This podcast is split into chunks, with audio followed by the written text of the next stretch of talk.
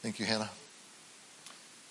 Well, if you've been around here the last couple of weeks, uh, maybe you remember that a couple of weeks ago we started off by uh, me saying, Me, I need to lead. Me, I need uh, to lead. We said the number one obstacle to me leading me is my emotions. And uh, uh, if you were here last week, we said, Feelings, you're not the boss of me. Here's a picture of uh, sort of my interpretation of me trying to push my emotions around. And uh, that doesn't work out too well for me, but um, what I need to do is I need to be a self leader. I need to identify those things and lead. And so this morning, uh, kind of what I want to talk about this morning is this uh, Do you want to be better?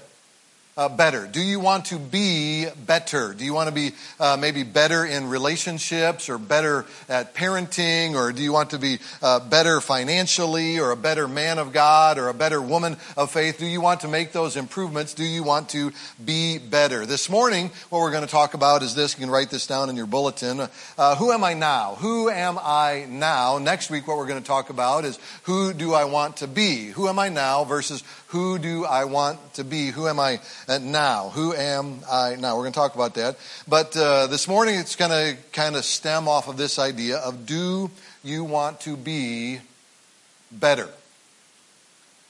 And so the next logical question is compared to what? Compared to what, right? I, sure, I want to be better com- compared to, you know, some people, right? And uh, it's really easy to be better than some people compared to who. But uh, here's this thing. Have you ever heard of this thing before? It's called paralysis by analysis. You ever heard of that before? Paralysis by analysis. What is paralysis? Paralysis is um, not in the inability to move, right? You're paralyzed, paralyzed. Uh, analysis, uh, paralysis by analysis is you start to analyze, you start to look around, and uh, you start to compare yourself, and then it makes you immobile. And uh, kind of the way that works is uh, I like to go to, I used to like to go to the North American Christian Convention. Everybody ever do that one? North American Christian Convention? All right, you guys used to go. Al used to go, and so and uh, that's not around anymore. And now I like to go to the uh, the National Preaching and Teaching Summit, which is in Joplin, Missouri. I like to I like to go to that, and I go to these conferences, and um, there's some big names there. You know, some of the best preachers in, in, the country are there, and they're preaching, and I listen to those guys preach. And, oh man, if only I could preach like that. They're great, great preachers. Wow, they're great preachers. And go to some of the workshops, and there'll be Bible college professors there and, and people that are, you know, authors of books, and, and I learn all of this stuff. So, oh man, I wish I could be that smart. Man, man, they're just so smart. And, and, and so I, I go there, I go to these things, and, and paralysis by analysis. I look at them and say, oh man, I'll never be able to preach like that guy can preach. You know, I, will never be as smart. I'll never be as smart as that, that person leading that workshop. I'll, I'll never be that smart. And so I just kind of go, well, knowing that I'll never be that good, and knowing that I'll never be that smart, uh, you know, I, am I'm, I'm probably just okay to kind of do what I do, right? Uh, but the other side is true too.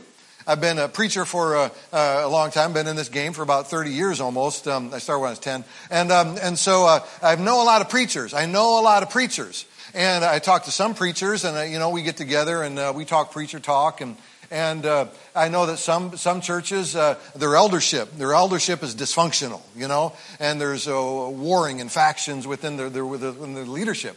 And, and then some of the churches, the, the churches are starting to split because, uh, you know, these guys want this to happen and these guys want this to happen. And, and so there's tension in the church and, and financially it's kind of broken and they're not able to pay bills and, and things like that. And so I see these other churches that are kind of like that. And I talk to these other guys and I go, well, at least, you know, I'm pretty good shape.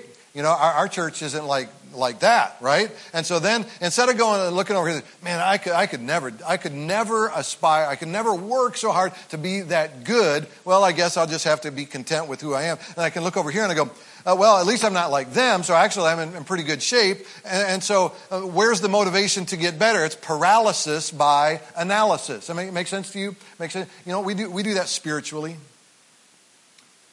Um, uh, you know, I, I, there's people that, that I know and I, I, go around and I go, man, I, uh, I, I, wish they would get their life together and, and find Jesus. And, and uh, because, you know, they, they claim to be a Christian, but man, you look at their life and go, at least I'm not at least I'm not like that, right? But then there's other people. Remember Bible Bowl? Anybody in here old enough to remember Bible Bowl? You ever heard of that thing before? And you know, these people, they'd memorize like a whole book of the Bible and then they would be challenged on that. Say, well, I'll never be Bible Bowl Christian. I'll never be Bible Bowl, but at least I'm not like, and we, and paralysis. And so we just kind of sit in this place in our faith, paralysis by analysis, paralysis uh, by analysis. And, and Paul, uh, Paul talked a little bit about that. Paul talked a little bit about that.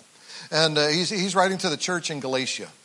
And he's saying, hey, there's something I just kind of want to set out there in front of you, church. And he says this in Galatians chapter 1, verse 6 and 7. I am shocked.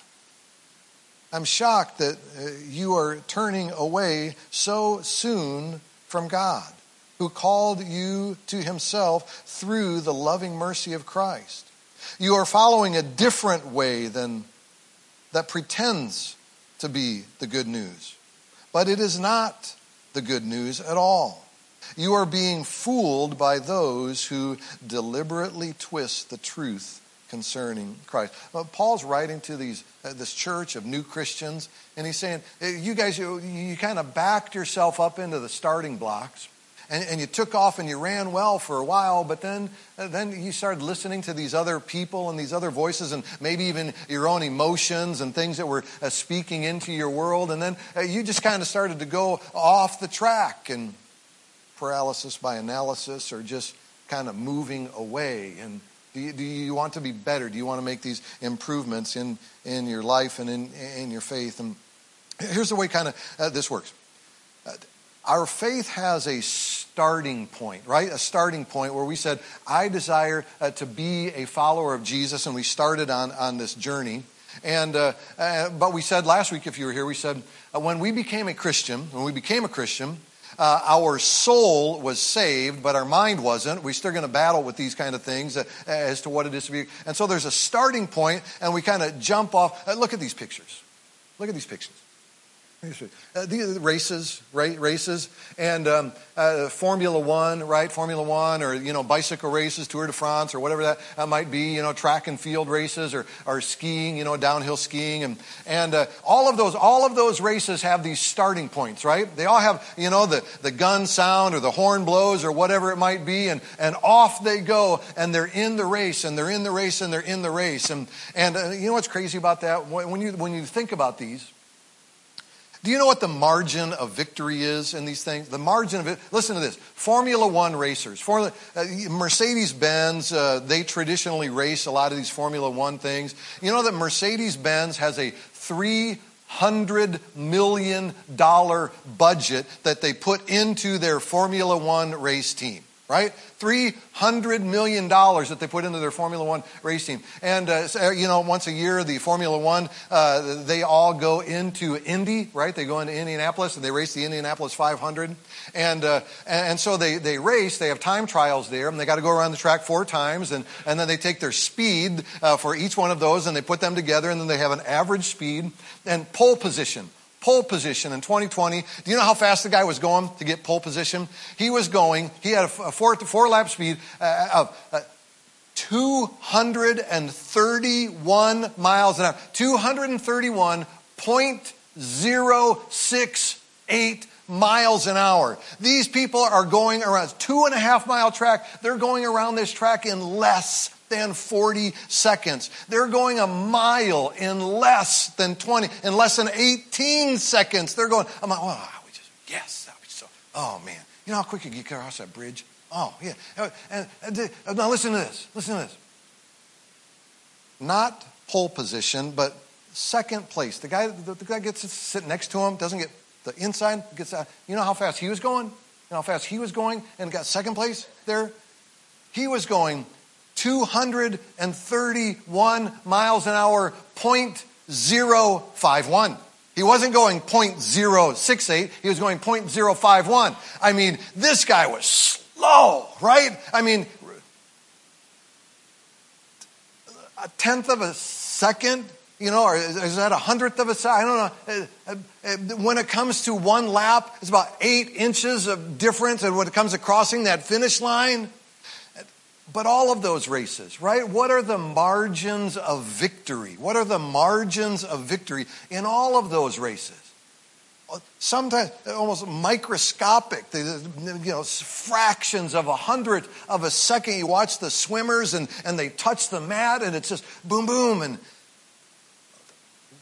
why would you invest hundreds of millions of dollars? Why would you invest your, your life as an athlete just to, to spend all of that money. Well, this year we're hoping to shave one one hundredth of a second off of last year's time, and it takes an entire year's effort and engineers and, uh, and a thousand people on a team in order to. Why would you do that? Why would you do that? Well, these, these uh, they, they, they all they kind of get in the starting blocks and then they go and they take off. And, and, and so there's a track there, right? There, there's kind of a linear track. There's a, there's a starting and a finishing point. But there's also, there's also kind of a breadth in the track, right? There's a, there's a side to side. And so uh, the, the, the, Formula One guys, they, they try to use the whole track, right? When they, you know, kind of get real tight on this corner and take this one wide. And same with the NASCAR, right? You see them uh, kind of going wide and then coming down inside or trying to, well, they're using the whole track. They're trying to, uh, and, and when the, the skiers are going down the hill and the blue lines are there, they're, they're using from side to side, they're using the track as well, right? That takes place with us spiritually as well. We had a starting point when we said, I desire to be a Christ follower, and the finish point is out there. The, the finish line is when we pass from this life to the next. But do you realize that your spiritual journey also has a width, a breadth to it as well? Uh, there's kind of a uh, there's some space in there, and here's how we'll define those. You can write this down in, in your bulletin. We'll define them this way. we'll call them legalism and license. Legalism and license. Legalism and license. And so on one side, you have legalism. We'll define it this way legalism is earning slash maintaining the favor or approval of God with certain behaviors and practices. With certain behaviors and practices, I will win the favor or the approval of God. I'm going to work very hard, as Jesus described it, to keep the outside of the cup clean and I'm going to make sure that everyone else knows that I know what the Christian rules are, and I'm going to look at the other people that don't know what the rules are, and I'm going to make sure they understand that I know what they are and that they don't know what they are. After all, I mean, there's people out there, you know the old saying, right? You don't uh, drink, smoke, or chew, or go with girls that do, right? You've heard that. We've all heard that over and over again, right? And so uh, we kind of are over here, and we have this legalistic righteousness, right? And we say, well, uh, well at least we're not like them right? And, and so that's, that's kind of, there's a guardrail over here on the track, if you will, or a, painted line over here on one side, but on the other side of the track, if you will, uh, it's license, license, license. We'll, describe, we'll define it like this dismissing or diminishing any standard of godliness in the name of grace. Well, nobody's perfect. We all make mistakes. I'm not hurting anyone. Who am I to judge? I know what the Bible says, but I'm going to follow my heart, my feelings, my emotions. And so you stand over here on this side and you say, well, I can do whatever I want. I mean, uh, the grace of God will cover, and so I get to do and live and feel. And, and, you know, I know that maybe God says, well, don't do this, but if you do this a little bit, it's okay. And, and you kind of live over on, on, so put the, put the, uh, put the tic tac toe board up there. And, and so it kind of looks like this. Oh, this morning we're, we're just kind of asking ourselves, where are we spiritually?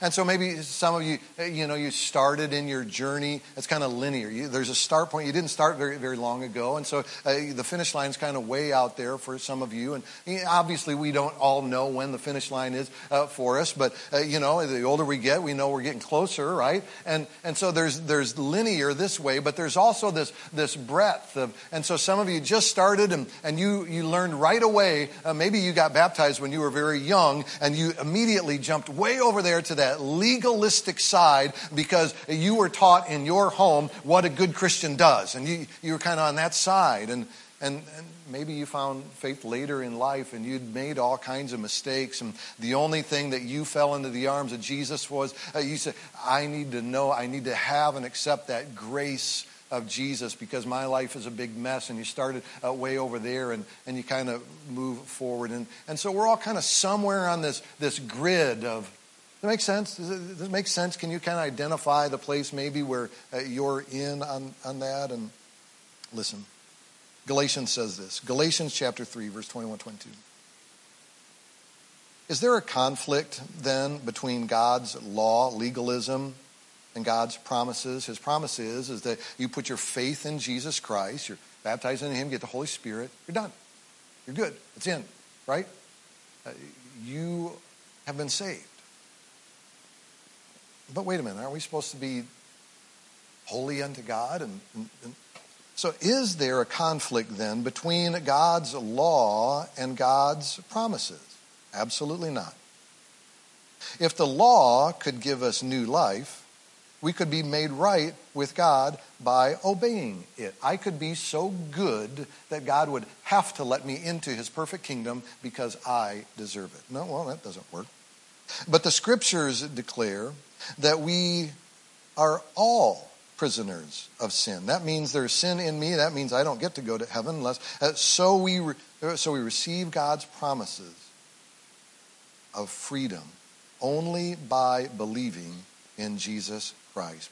We receive Christ freely. We receive Christ freely, but we are not to abuse the grace that has been given to us. So what what do we do? Where are we on the grid and how do we move forward and what do we do? Galatians chapter 3 verse 27 says And all who have been united with Christ in baptism have put on, say put on. Yeah, that was weak. All right. put on the character of Christ like putting on new clothes, like putting on new clothes. Show this picture. And uh, uh, so we are to um, uh, listen to this. Listen to this athletes wear the right clothing to improve their game, right? Athletes wear the right clothing to improve their game. Can you imagine, you know, being in line uh, at Aldi and you're buying your groceries or your Walmart or Menards or wherever you're at, and then this couple comes up to you and, and they're, dressed like, they're, they're dressed like that figure skating couple that's, that's there. You know, it's like, oh, wow, are you guys contestants on Dancing with the Stars, right? And, you know, you, are kind of, it looks weird here in Walmart to look, oh, maybe not in Walmart. It looks so weird here in, in, in Menards like that, right? Uh, can you imagine being in line at the grocery store, you're at Hy-Vee, and, and somebody walks up with one of those racing suits on for the speed skaters, you know, body is all tight there and all that kind of stuff. You'd look at them and say, why, why are you dressed like that? You just, you look weird dressed uh, like that. But the reality is, is that they do that, they dress that way to enhance their performance. They do that uh, to, uh, to win, to be more competitive. They, they change what they wear in order to advance, to, to, be, uh, to be better. They do that because here's what we know. If first place winner of the speed skating circle if he takes off that suit and he just puts on a pair of baggy jeans and he puts a, a, sweatshirt on and then he races that same race again, the guy that was in second is now going to be in first. He's going to pass him because he is not properly clothed in order to win the race, right? We get that. We understand that. We understand that. And so he says, uh, put on the character of Christ and clothe yourselves. Sometimes we say, I, I, don't know that I want to wear that spiritually. I'm not sure that I want to be seen wearing that spiritually in public. And so we take off that which we should wear and we step way over to the grace side and we just kind of ask God to step out of the room and uh, I'm going to dress this way and participate in this activity. And then I know that I'll be able to reclothe myself and go to church on Sunday. When we play these kind of me, I need to lead. Do people see you?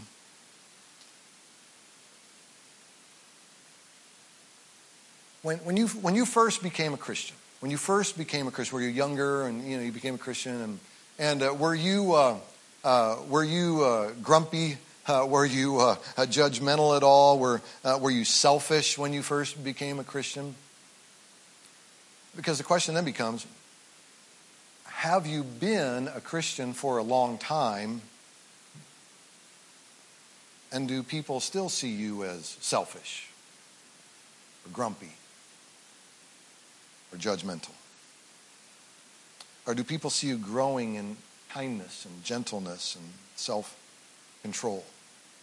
Are you clothed to be better, to win in the incremental, tiny little advancements in our faith? Because God God is the author and the perfecter of life, and He gives us advice as to how to best do life. Anger and selfishness and lust can wreck our lives, but God gives us instructions to stay away from those things so that we can advance ourselves towards being more like Jesus. Galatians chapter 6 verse 7 says, "Don't be misled. You cannot mock the justice of God." That means God knows and you're not getting away with anything. And so clothe yourself and advance and, and, and be in, in the game, be in the race. And, but he says right after this, says, you always harvest what you plant. You'll always harvest what you plant. Here's the problem that we, here, spiritually, here's the problem that we all have.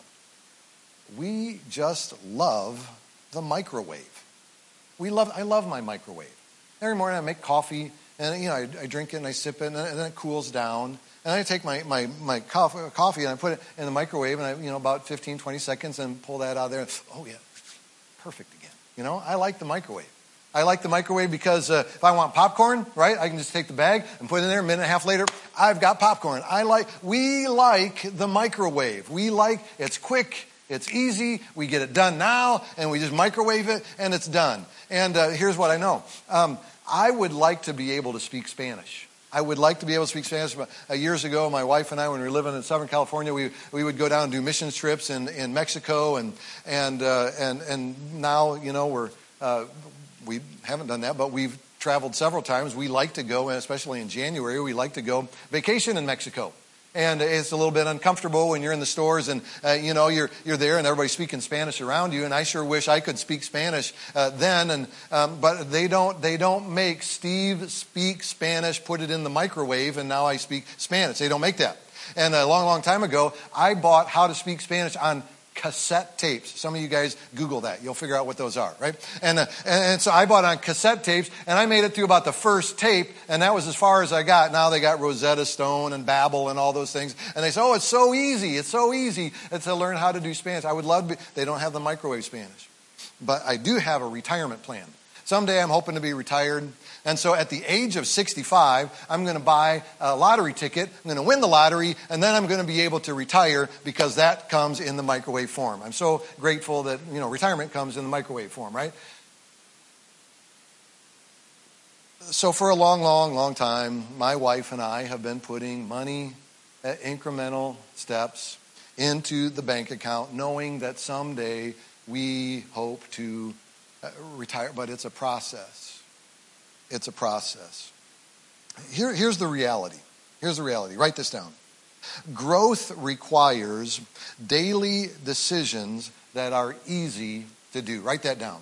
Growth requires decisions that are easy to do. They are easy to do. Write that down. Growth requires daily decisions that are easy to do. And, write this down, and easy not to do and easy not to do. I want to be in great shape. I would love to be in great shape. And here's what I know. All I need to do, if I just 20 minutes every day, 20 minutes every day. And, and so on every other day, if I would just get on my treadmill for 20 minutes every other day, that's a complete uh, aerobic uh, workout in 20 minutes. If you get your heart rate up, it's a complete thorough aerobic workout. And then uh, the, in those in between days, every other day, I've got a weight uh, set down in my, in my basement. I got a weight room down there. And so if every day I would just 20 minutes, treadmill this day, weights this way, treadmill minutes, at 20 minutes, all I need to do to be in the shape that I want to be in 20 minutes every day. It's easy to do. It's really easy not to do. It's really easy not to. I know it's only going to be 20 minutes, but I already sat down on the couch and well, then I'd have to get up off the couch, right? It's, it's really easy to do, but it's easy not to do. Isn't that, isn't that the way that that works? Um, I would really like to read my Bible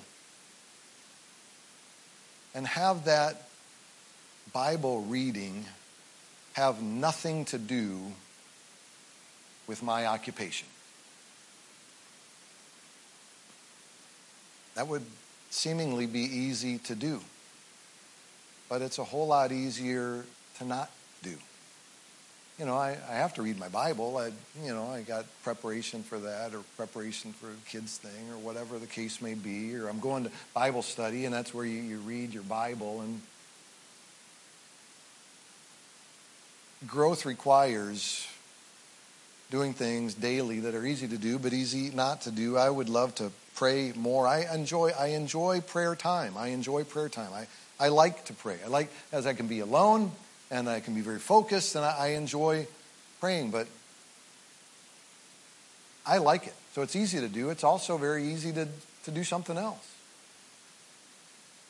I would like to do more random acts of kindness, just to be generous of people, just random, just kind of surprise them. You know, ring the doorbell, here's a gift, I'm out of here. Kind of, just kind of fun. It's easy to do. It's easy not to do. In conclusion, Galatians chapter 6, verses 8 and 9. Those who live only to satisfy their own sinful nature will harvest decay and death from that sinful nature. But those who live to please the Spirit will harvest everlasting life from the Spirit. So let's not get tired of doing what is good. At just the right time, we will reap a harvest of blessing if we don't give up. Incremental, microscopic advances forward over a long period of time back in the 1940s. Lap speeds at the Indianapolis 500, 50 miles an hour. Incremental, small advances. And today, 231 miles an hour.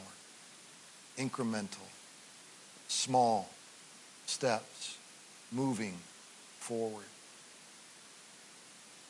Where are you now?